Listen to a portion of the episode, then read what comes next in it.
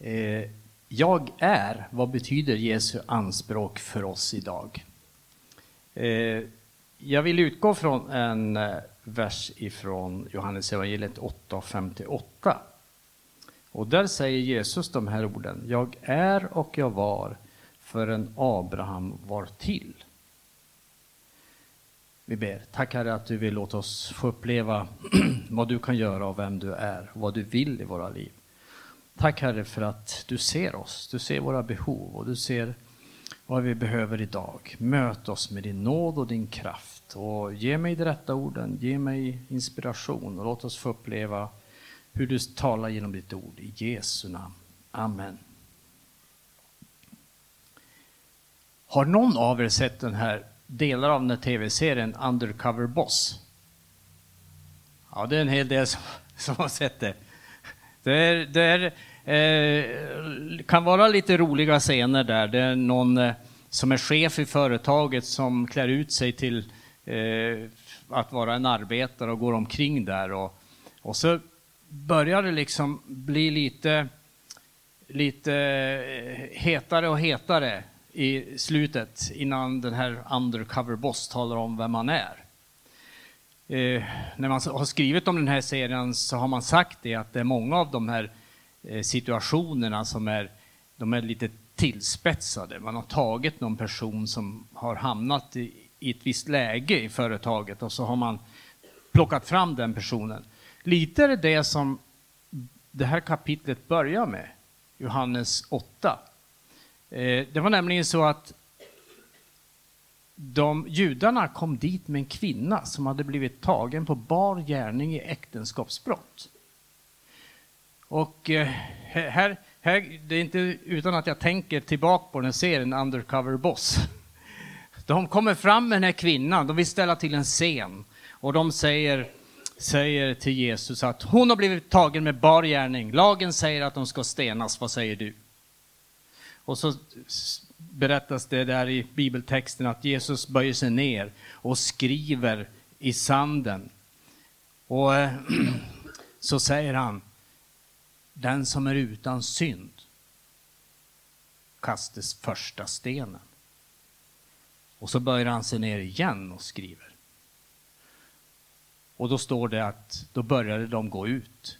Först de äldsta och sen en efter en. Till slut var det ingen kvar. Och så säger Jesus till kvinnan, är det ingen som har, har dömt dig? Nej, säger hon, inte heller jag dömer dig. Gå och synda inte härefter.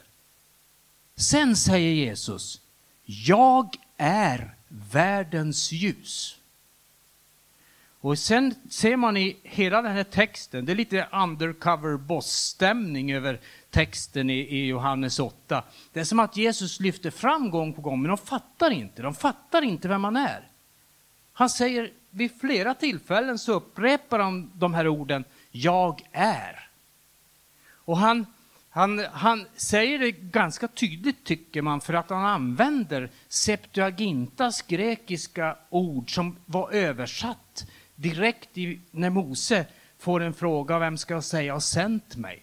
Då stod det i hebreiska texten Javé, eller jag är. Och i Septuaginta översatte de precis som Jesus säger. Han säger exakt de orden. Jag är. Men till slut så är det så att de, de frågar honom, mitt i det här åttonde kapitlet så frågar de Jesus, vem är du egentligen? Och då säger Jesus, jag är begynnelsen. Det, det, är som att det spårar mot att nu får vi veta vem det är. Vem den här personen är. Och de har fortfarande svårt med det, men sen i slutet på kapitlet så, så är det som att de, de, de trycker på och vill veta vem, vem är den Jesus? Då säger Jesus de här orden. Jag är och jag var förrän Abraham var till. Då fattade de. Han säger och gör sig till likhet med Gud. Jag är han som sände Mose. Han som sa till Mose, sätt ut staven och vattnet klövs. Han säger att han är Och det var precis som att de som lyssnade, de förstod att den som står framför dem är inte vem som helst. Javé i Gamla Testamentet, det var ett, ett, ett, man skulle kunna säga att de som var där plötsligt upptäckte dem. det kom som ett tryck från Gamla Testamentet.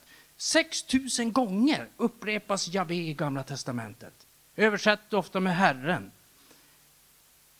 6000 gånger. Ofta finns det också ett samband. Ett Javé och sen någonting som följer efter. Det första vi möter i, Gamla Testamentet det är Javé Jire, Herren som förser. Abraham skulle offra Isak och säger Gud kommer nog att ge någonting så att vi kan offra när Isak frågar. Och så kommer ett, ett lamm eller en, en, en bagge som man kan offra. Och vi möter det i Johannes evangelium 1. Se Guds lamm som tar bort världens synd. Herren är den som förser. Vi möter också i, i eh, Gamla testamentet, de hade färdats i tre dagar i öknen i Andra Mosebok. Och då kommer de till ett vatten som är bittert. Och då var det så att där renades det här vattnet. Och då får de de här orden, Herren som helar, eller Herren vår läkare. Inget av de sjukdomar som ska, har drabbat Egypten ska drabba er, för Herren är vår läkare. Och vi har ett annat ord som när eh, Israeliterna stod inför sin första strid i öknarna med Amalekiten. Då står det att då står, då står Mose uppe på berget och så håller han upp sin stav. Men han blev så trött så att då var tvungen att ha Aron och, och eh, Hur att stötta honom. Och så håller han upp och så vinner de seger. Och då reser de det här altaret och det kallade Mose Herren är mitt baner. Herren är den som försvarar mig. Vi, vi har också orden Javé Shalom i domarboken. Det var så här att Gideon skulle offra. Och när han offrade så förtärde elden offret. Och då förstår Gideon att det är en Herrens ängel. Och han säger att när han har sett Herrens ängel ansikte mot ansikte så kommer han att dö. Då får han de här orden. Frid vare med dig, var inte rädd. Och då kallade han, han byggde ett altare och sa Herren är frid. Någonting som de visste, judarna, när Jesus står där, det var att Gud uppenbarade sig med frid. Shalom var någonting som var en helhet i det judiska tänkandet för frid på alla livets områden. Frid, fred, välgång, någonting som mötte dem. Plötsligt förstod de, han som står där och säger de här orden, han anknyter till hela den gammaltestamentliga bilden av vem Gud är. Även det här med frid. Sen har vi den, det som vi kanske känner igen allra bäst. Javé Roe, Herren är vår herde. I Saltaren 23, Herren är vår herde. Och Jesus säger det senare i eh, Johannes evangeliet så säger han det att jag är dörren in till fåren, men jag är herden, säger också Jesus. En annan sak som vi möter i Gamla Testamentet är Herren, Javé samma, Herren är här. Och i slutet av Hesekels bok så talas det om, om eh, det nya Jerusalem ska, som ska byggas. Och det sk nya Jerusalem ska ha namnet Herren är här. Det var det att det var någonting att Gud var där. Och vi ser det i Uppenbarelseboken på samma sätt. Så ser vi det att när Gud, när det nya Jerusalem byggs så ska det inte vara tårar, det ska inte vara någonting, utan Herren ska vara där. En, en sista som jag ville också ta upp. Javé Sebot, Herren härskarornas Gud. Och det används 242 gånger i Gamla Testamentet. Och vad var det?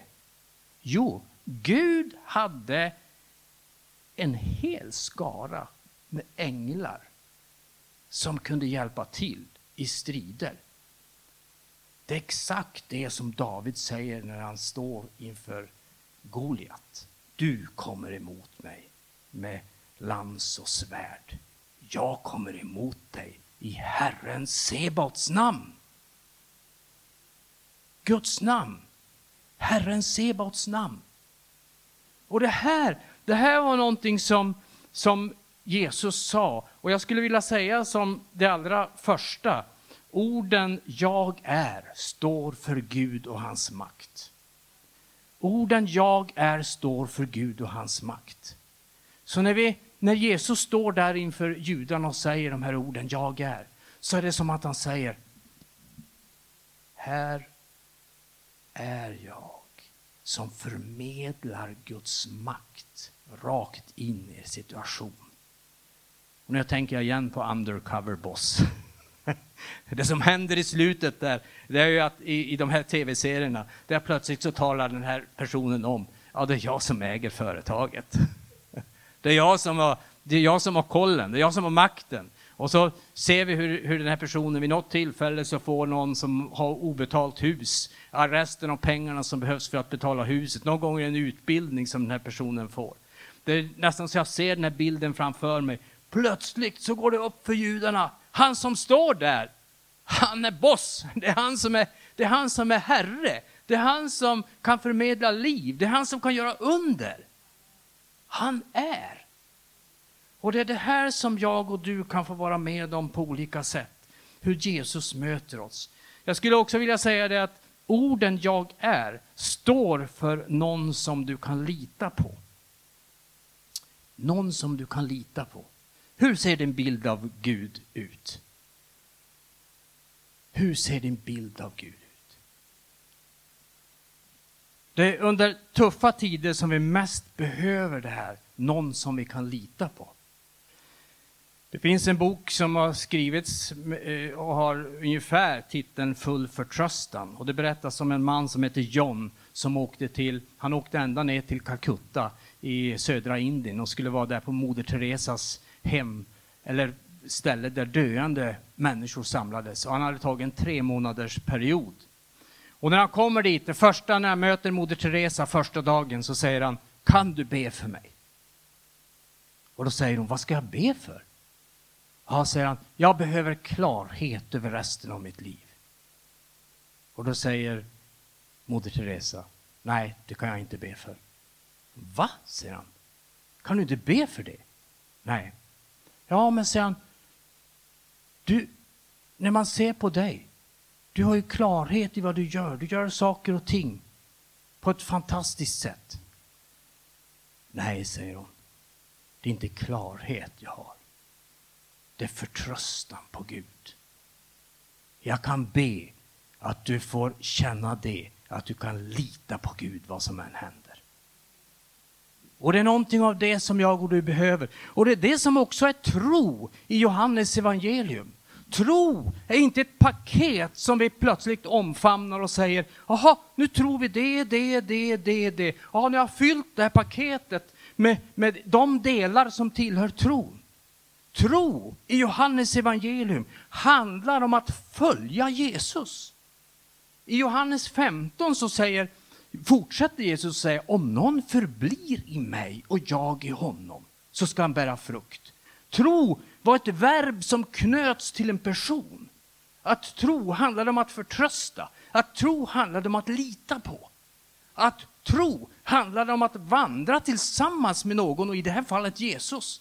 Så när det står om att tro på Jesus i Johannes evangelium, översätt det med att lita på, att förtrösta på Jesus och att vandra tillsammans med honom. Det är det det handlar om. Tro är inte ett paket som vi försöker få tag i. Tro är att, precis som vi hörde i inledningstexten, den är kvinnan som sträckte sig fram för att få tag i hörntofsen av Jesu mantel. Och så får hon tag i det. Det handlar tro om.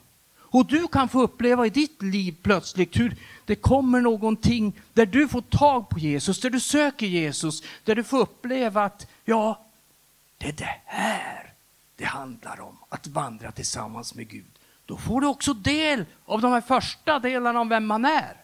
Jag är. Plötsligt så kommer Gud in i ditt liv med sin kraft. Han kommer in med sin frid. Han kommer in med sitt baner, segerbaner. Och så får du uppleva att den du följer, han hade allt det här du någonsin hade kunnat tro och längta efter. Orden jag är står för någon som kan befria dig och mig. Det, stod så här i, det står så här i Johannes evangeliet, det åttonde kapitlet. Han säger det vid flera tillfällen, Jesus. Ni ska lära känna sanningen och sanningen ska göra er fria. Står det i 32 versen. Om nu sonen gör er fria blir ni verkligen fria. De hade inte problem med det här för de sa, vi är fria. Vi, vi behöver inte bli någon mer fria än vad vi är. Men Jesus säger, om sonen gör er fria, då blir ni verkligen fria.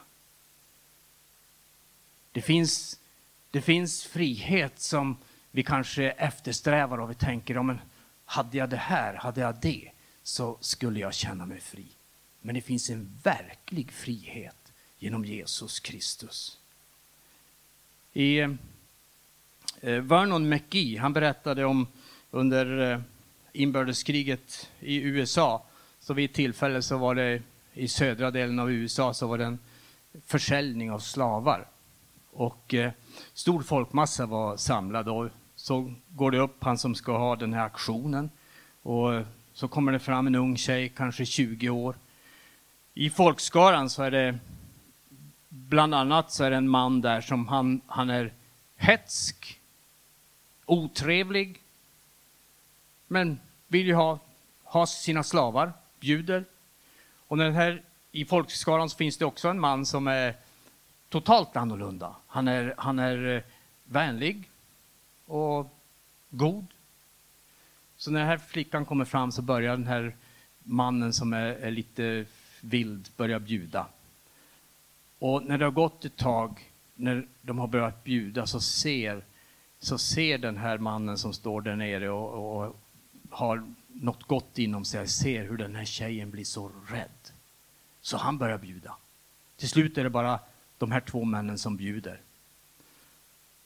Det slutar med att den här mannen som var god, han tar hem aktionen och får den här flickan. Och så går han fram och får det här kvittot där han undertecknat att han har betalt och så vänder han sig om och går. Efter honom så kommer den här tjejen gående. Och han säger, varför följer du mig? Ja, men säger hon, du har ju köpt mig. Och, och det är hos dig jag ska vara slav. Nej, säger han. Jag har inte köpt dig för att du ska vara slav. Jag har köpt dig för att du ska vara fri. Och då säger hon, vad menar du? Jag har köpt dig för att du ska vara fri. Och så tar han det här kvittot som han har fått och så skriver han med stora, stora bokstäver skriver han fri. Och så undertecknar han med sitt namn och så räcker han över det till henne. Och då säger hon, ja, säger hon, det finns ingen som någonsin har behandlat mig som du har gjort. Nu följer jag dig av fri vilja. Som blev tjänare i det huset. Och det är någonting av vad som händer i våra liv. Jesus, han kan göra oss fri. Och den friheten är fullständig, den är hel. Det är någonting som Gud gör i våra liv. Han gör oss fria från synden. Så finns nu ingen fördömelse för den som är i Kristus Jesus. Till livets andes lag har Kristus Jesus gjort mig fri från syndens och dödens lag. Fri från syndens och dödens lag. Så vi har fått en frihet i Jesus som vi, som vi, den är fullständig frihet. Han har avväpnat andevärldens furstar och väldigheter på korset och låtit den bli till skam inför alla, står det i Kolosserbrevet. Så den friheten har jag och du fått. Vi har blivit fria. finns ingenting som kan hota oss, binda oss. Utan orden jag är står för någon som kan befria dig och mig helt och fullt. Orden jag är står också för någon som är verklig i motsats till det vi känner främlingskap inför.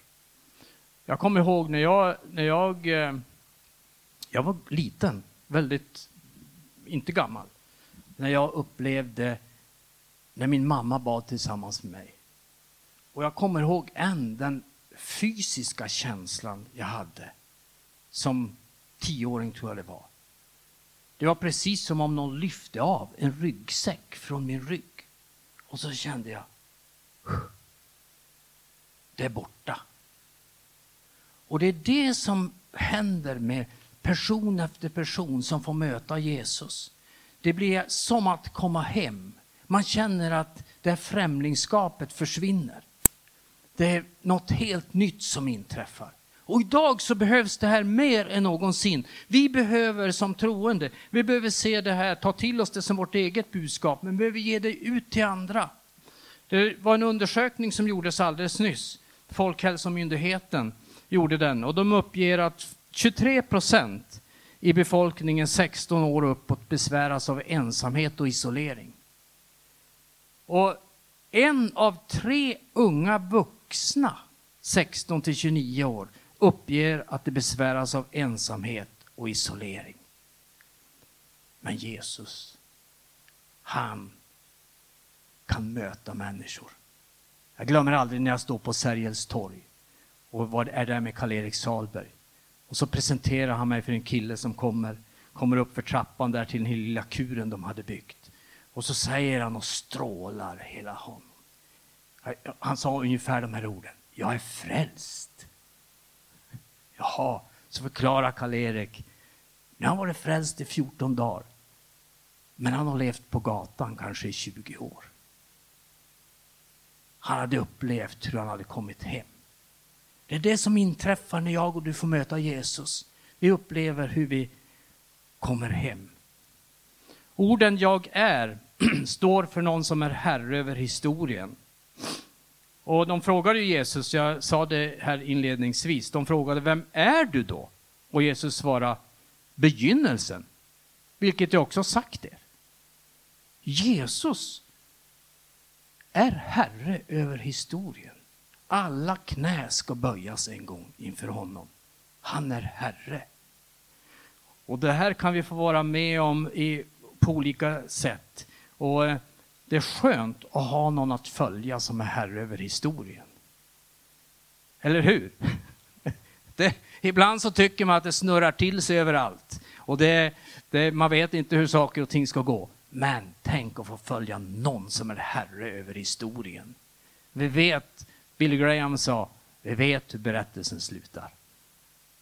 Vi vet hur det slutar. Det var på östkusten i USA så var det ett litet samhälle som för cirka hundra år sedan höll på att gå omkull ekonomiskt. Och de samlades till ett offentligt möte i stan. Samlade alla stats som ville komma, stadsinvånare, på ett torg. Och när de kommer dit så börjar de prata om det här och det finns en massa olika förslag. Så står det en man där som är, de känner inte igen honom och han säger någonting. Ja, tänk, har ni tänkt på det?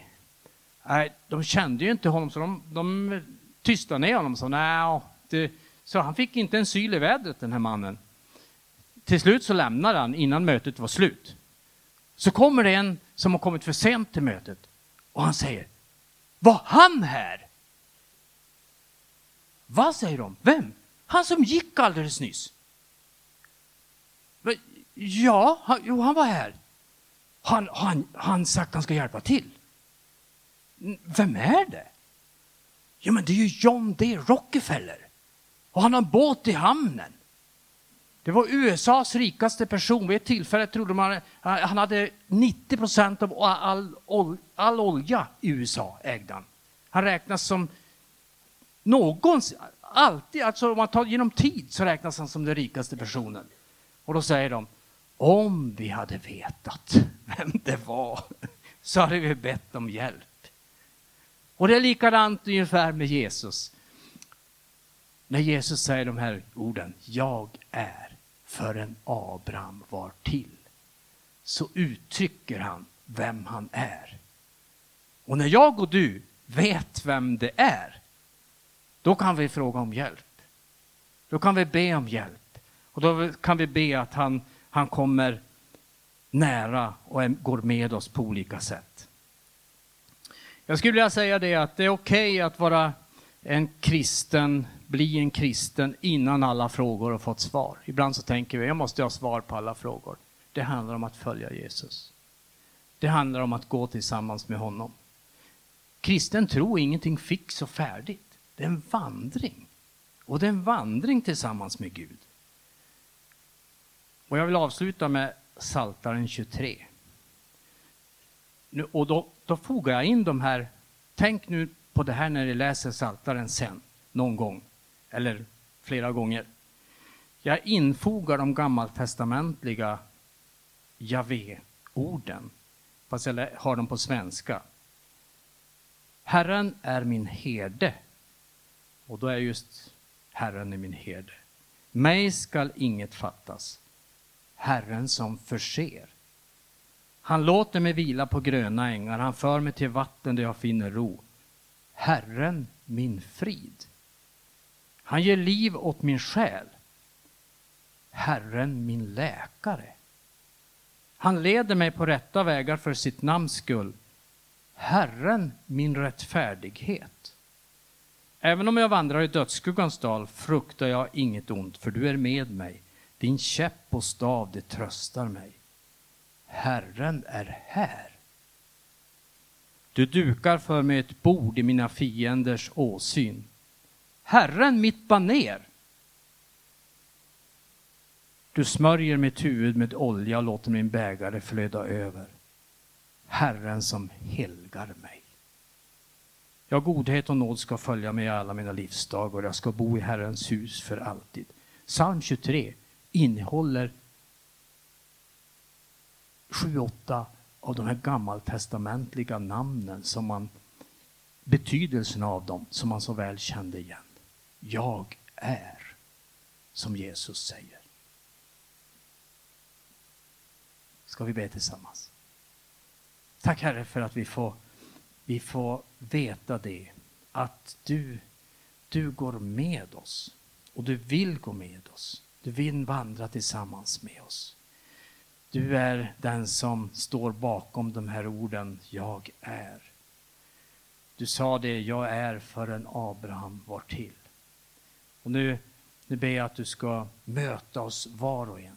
Du ser om vi behöver speciell hjälp med någonting. Du ser om vi behöver eh, uppleva hur du, hur du kommer in i vår situation, kommer in i vårt liv och, och hjälper oss och möter oss med din kraft. Jag ber dig att du ska möta och, och välsigna oss var och en.